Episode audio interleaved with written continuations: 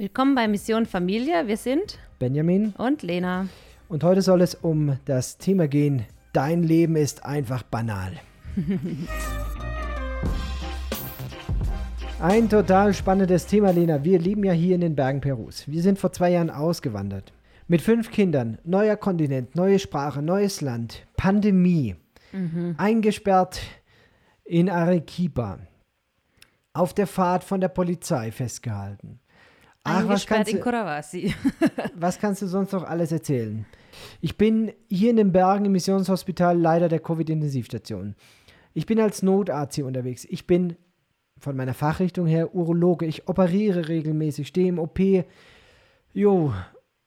Und bei all dem habe ich meistens den Eindruck, mein Leben ist einfach banal. Im Gegensatz zu deinem ist meines auch banal. Also du bist mit 5 Kindern nach Peru ausgewandert. Du hast es geschafft, 2 Jahre Pandemie zu überleben. Oh, mit 5 Kindern, die meiste Zeit davon hinter einer Gartenmauer eingesperrt.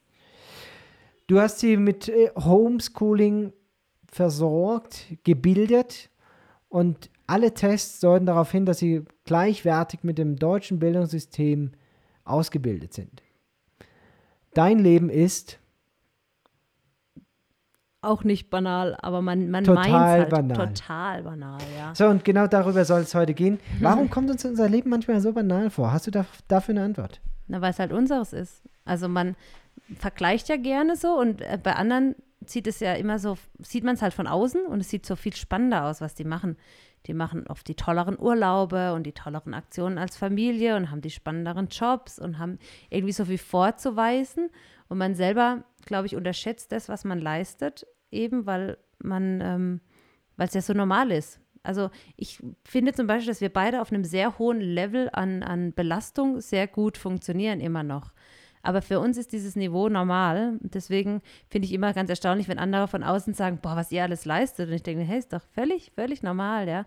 Aber es ist, glaube ich, ein Stück weit unsere, eine Gabe, die wir haben, oder eine, Manche würden sagen, ihr habt halt Glück, aber wir haben auch hart dafür gearbeitet, aber es ist trotzdem was wir so als ganz normal annehmen, dass wir halt so viel stemmen können. Ich meine, dazu kommt, dass wir, glaube ich, ein echt gutes Team auch sind, uns gut ergänzen, viele Sachen dann auch nicht so schwer fallen, weil man es gemeinsam macht, aber ich glaube, es ist immer eine Gefahr, sich zu vergleichen mit anderen, das weiß man ja eigentlich auch, und trotzdem passiert es einem, glaube ich, unbewusst schon immer wieder, dass die anderen Familien haben es besser oder die machen das toller oder die Mutter hat immer so kreative Ideen mit ihren Kindern, und die gehen immer nach draußen viel, die sind viel wandern, das ist total die sportliche Familie. Das habe ich alles auf Instagram gesehen. Ja. Ja, aber dass halt Instagram auch immer nur eine Auswahl ist an Momenten, und vielleicht machen die voll viel immer draußen, dafür sieht es bei denen daheim aus wie bei Hempels hinterm Sofa.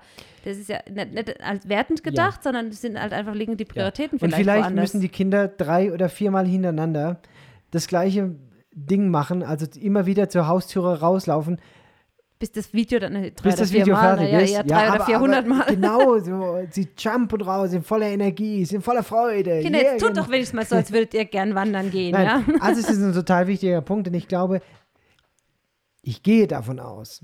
Ich kann es ja nicht verallgemeinern, weil ich kann ja nur für mein Leben sprechen, aber ich möchte mal all diejenigen ansprechen, Eltern, Papas, Mamas da draußen, die das gleiche Gefühl haben, dass ihr Leben einfach banal ist und dass das, was sie machen, banal ist. Ich glaube, wir tappen deswegen auch immer wieder in diese Falle, eben weil wir vergleichen.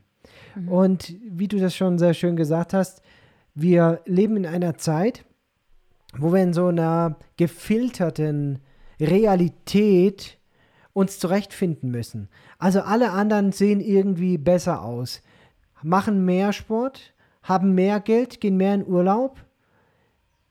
Ja, aber Moment mal. Moment mal.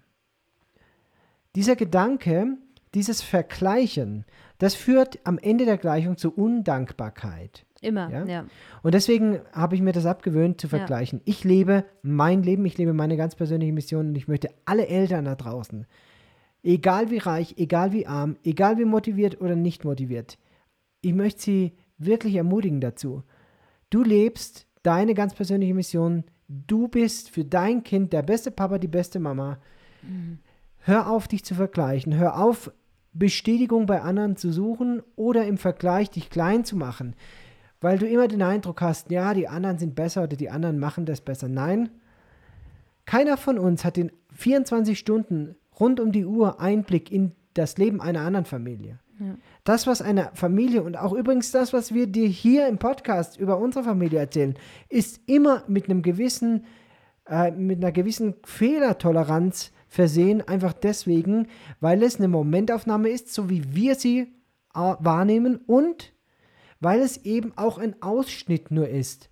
Und ist doch klar, dass jeder, der einen Ausschnitt wählt, tendenziell den besseren Ausschnitt wählt oder viele den besseren Ausschnitt wählen. Also die meisten negativen Geschichten, die finden keinen Platz in irgendwelchen Instagram-Stories. Da werden schöne Urlaubsvideos gepostet. Und dann kommt natürlich zwischendrin mal irgendwo ein Video, wo einer emotional rumheult und du weißt auch noch nicht mal, ob das echt ist. Ja?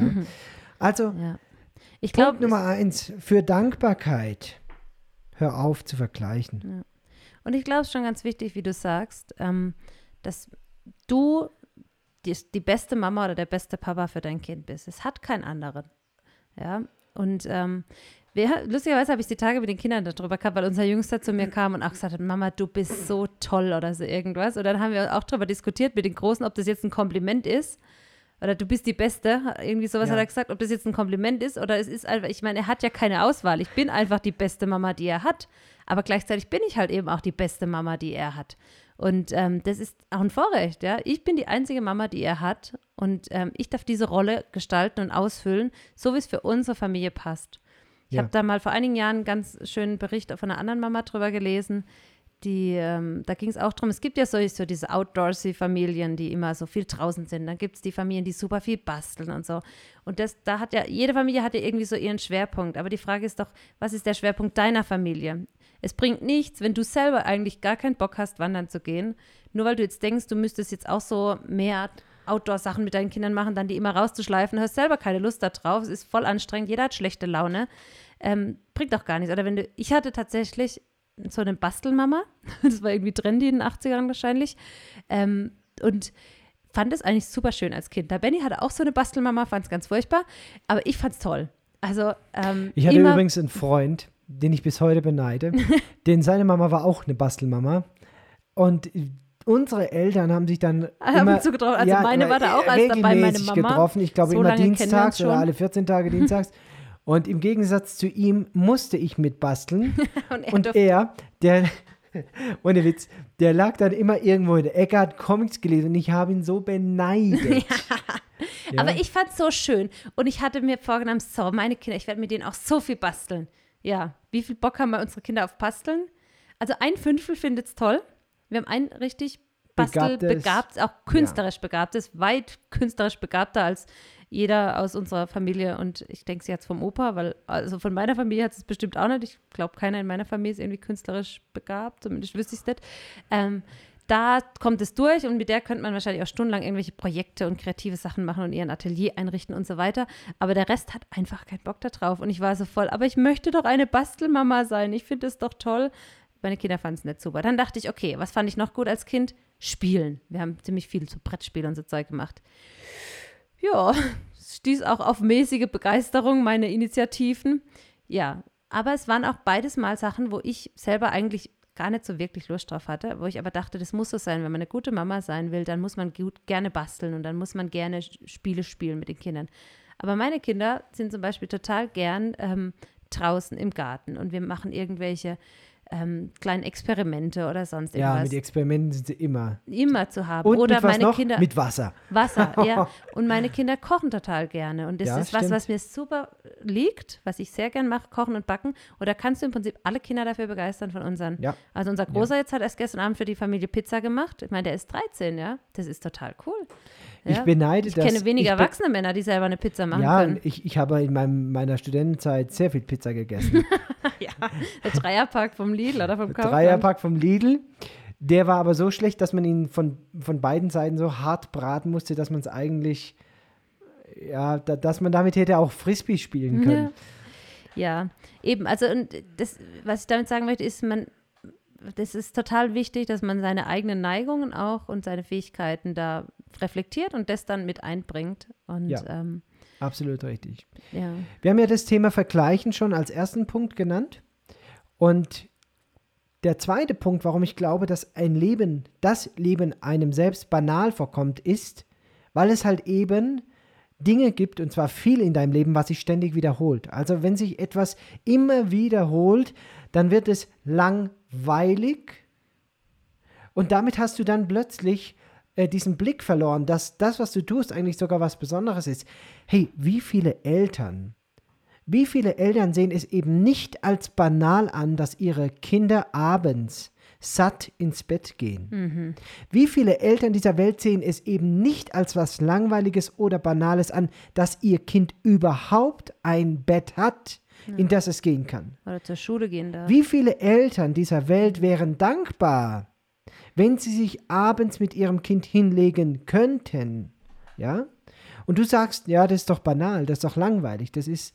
Nein, ist es eben nicht. Ich möchte dich echt motivieren dazu, diese Besonderheit in deinem ganz persönlichen Leben zu finden und zu sehen und dir das wieder bewusst zu machen, wie besonders und privilegiert dein Leben ist. Und da ist Dankbarkeit einfach der Schlüssel dazu. Absolut. Ja. Wir haben viele Sachen ja nicht mehr, die wir in Deutschland hatten. Wir haben viel Reichtum und auch viel Komfort nicht mehr, den wir besessen haben, auch viel Schönheit nicht mehr. Ja. Aber gerade dieser Verlust hat mich so dankbar gemacht. Vieles, was ich einfach als selbstverständlich hingenommen habe, das fehlt mir jetzt heute. Das habe ich einfach nicht mehr. Ein klassisches Beispiel, meine Morgenroutine bestand ja immer darin, dass ich als erstes runter in die Küche gehe, 2 Glas Wasser trinke, dann raus in den Pool, schwimmen gehe, im eiskalten Wasser am liebsten, dann zurück, meditiere, dann zur Kaffeemaschine, ein Knopfdruck vorprogrammiert, stand drin Kaffee Benjamin. Ja, kam mit so einem gelben LED-Licht aus unserer wunderbaren Kaffeemaschine, den für mich speziell zubereiteten Kaffee. Ja, und dann ging es um 5:45 oder um 6 dann los auf Arbeit. So. Dann bist du in Peru und du hast plötzlich keinen Pool mehr. Und dann hast du auch keine Kaffeemaschine mehr. Ach, die fehlt mir. Ja, und natürlich, mein Leben, ich weiß auch, das ist kein Standard, aber wir haben ein Luxusleben in Deutschland gelebt und ich habe es genossen. Ich war auch dankbar dafür, aber diesen Wert, den habe ich dann im vollen Umfang erst dann festgestellt, als ich es einfach nicht mehr hatte. Mhm. Ja? So, und ich möchte dich echt ermutigen dazu, egal wie banal, egal wie klein, egal wie unbedeutend dir vorkommt, was du machst, sei dir bewusst darüber, dass viele dankbar wären für dein sogenanntes langweiliges Leben. Hm. So, und jetzt noch einen ganz anderen Punkt. Es ist eigentlich egal, was ihr macht. Es ist egal, was ihr macht. Entscheidend ist nicht, was ihr tut, sondern wie ihr es tut. Also wenn du was ganz Banales, aus deinen Augen was ganz Banales machst, kann es trotzdem ein absolutes Highlight für deine Kinder sein. Ja. Eine Fahrt irgendwo hin, die kannst du auf 2 Weisen gestalten. Da kannst du, das darf man jetzt gar nicht laut sagen, glaube ich. Aber wir leben ja hier in Peru. Ich erzähle einfach mal aus meinem Leben. Es gibt so Schotterstraßen. Wir fangen doch einfach mal so an. Es gibt so Schotterstraßen hier bei uns. Da kannst du im Prinzip nur Schrittgeschwindigkeit fahren. Mhm. So, du kannst natürlich diesen Kilometer fahren und deine Kinder sind angeschnallt im Auto. Oder wenn du nur Schrittgeschwindigkeit fahren kannst, dann können sie doch auch mal in den Kofferraum gehen. Und sie feiern es. Ja, ich höre jetzt alle Bedenkenträger. Seid euch dessen bewusst, dass das jetzt kein Ratschlag ist für eine deutsche Autobahn. Wir sind halt aber auch Kinder der 80er. Damals ging das auch noch in Deutschland. Also ich erinnere mich auch an Traktorfahrten hinten auf der Pritsche und das mit stimmt. meinen Freunden. Aber ich meine, es ist sowas Banales, 1 Kilometer über einen Feldweg zu fahren. Natürlich müssen alle Straßenverkehrsordnungen, alle angeschnallt sein. Aber was ist es für Halligalli, wenn 5 Kinder im Kofferraum stehen und es hoppelt und es ist einfach, du hast nichts anderes gemacht. Aber wie du es gemacht hast, ist anders. Ja, oder ich habe eine sehr schöne Geschichte gelesen von einer Es war, glaube ich, auch eine Frau, die erzählt hat, hat mit ihrer Mutter darüber gesprochen, was das Tollste für sie in ihrer Kindheit war. Und das Tollste für sie war, dass irgendwie einmal in der Woche gab es bei ihnen so, ich weiß nicht, wie sie es genannt haben, aber so eine Snack-Mahlzeit, wo praktisch die Mutter einfach alles, was im Kühlschrank war und was weg musste, auf Platten halt angerichtet hat und sowas, und sie durften das dann irgendwie vorm Fernsehen essen oder sowas. Und die Mutter war so tief berührt, weil sie gesagt hat, das war in der Zeit ihres Lebens, es war die dunkelste Zeit, sie war irgendwie alleinerziehend, musste gucken, wie sie mit den Kindern über die Runden kommt, und das war einfach ihr Freitagabend, wo sie keine Kraft mehr für irgendwas hatte und hat gedacht, komm, dann esst jetzt einfach alle Reste und dann ist jeder glücklich und so. Also es war eigentlich sie hat es immer als Schwäche von sich gesehen, dass sie das nicht geschafft hat, ihren Kindern jeden Tag ein gescheites Essen zu machen, und ihren Kindern hat es so eine schöne positive Erinnerung hervorgerufen, dass das tollste Erlebnis ihrer Kindheit war, dass sie da, cool, wir durften hier ein bisschen und da ein bisschen, und es war sowas Besonderes, ja. Wow. Und da muss ich oft drüber nachdenken, weil wir eben allzu denken, unsere Kinder, was feiern sie ab, wenn der Papa Pfannkuchen macht? Und was ist das Tollste, wenn der Papa Pfannkuchen macht? Wo dürfen sie es essen? Draußen. Der Papa steht dann am Herd, macht Pfannkuchen Pfannkuchen Express, also einen nach dem anderen, wer da Pfannkuchen produziert. Ja, aber man muss dazu sagen, das sind keine Pfannkuchen. Das sind Kunstwerke, ja. Also ja. Jedes Kind darf dann anmelden, sagen, was es gerne hätte, ein Dino oder eine Blume oder ein Mond, das ist ja das schlichteste Motiv. Ja, genau. Und dann kriegen sie das halt gemacht und dürfen dann das auf ihren Teller laden und draußen essen. Wir haben natürlich hier das Glück in Peru, dass fast immer das Wetter passt. Ich könnte hier auch mal eine Kochanleitung machen, wie das geht, ja, wie man das hinbekommt. Aber das ist zum Beispiel bei mir nie der Fall. Bei mir wird am Tisch gegessen.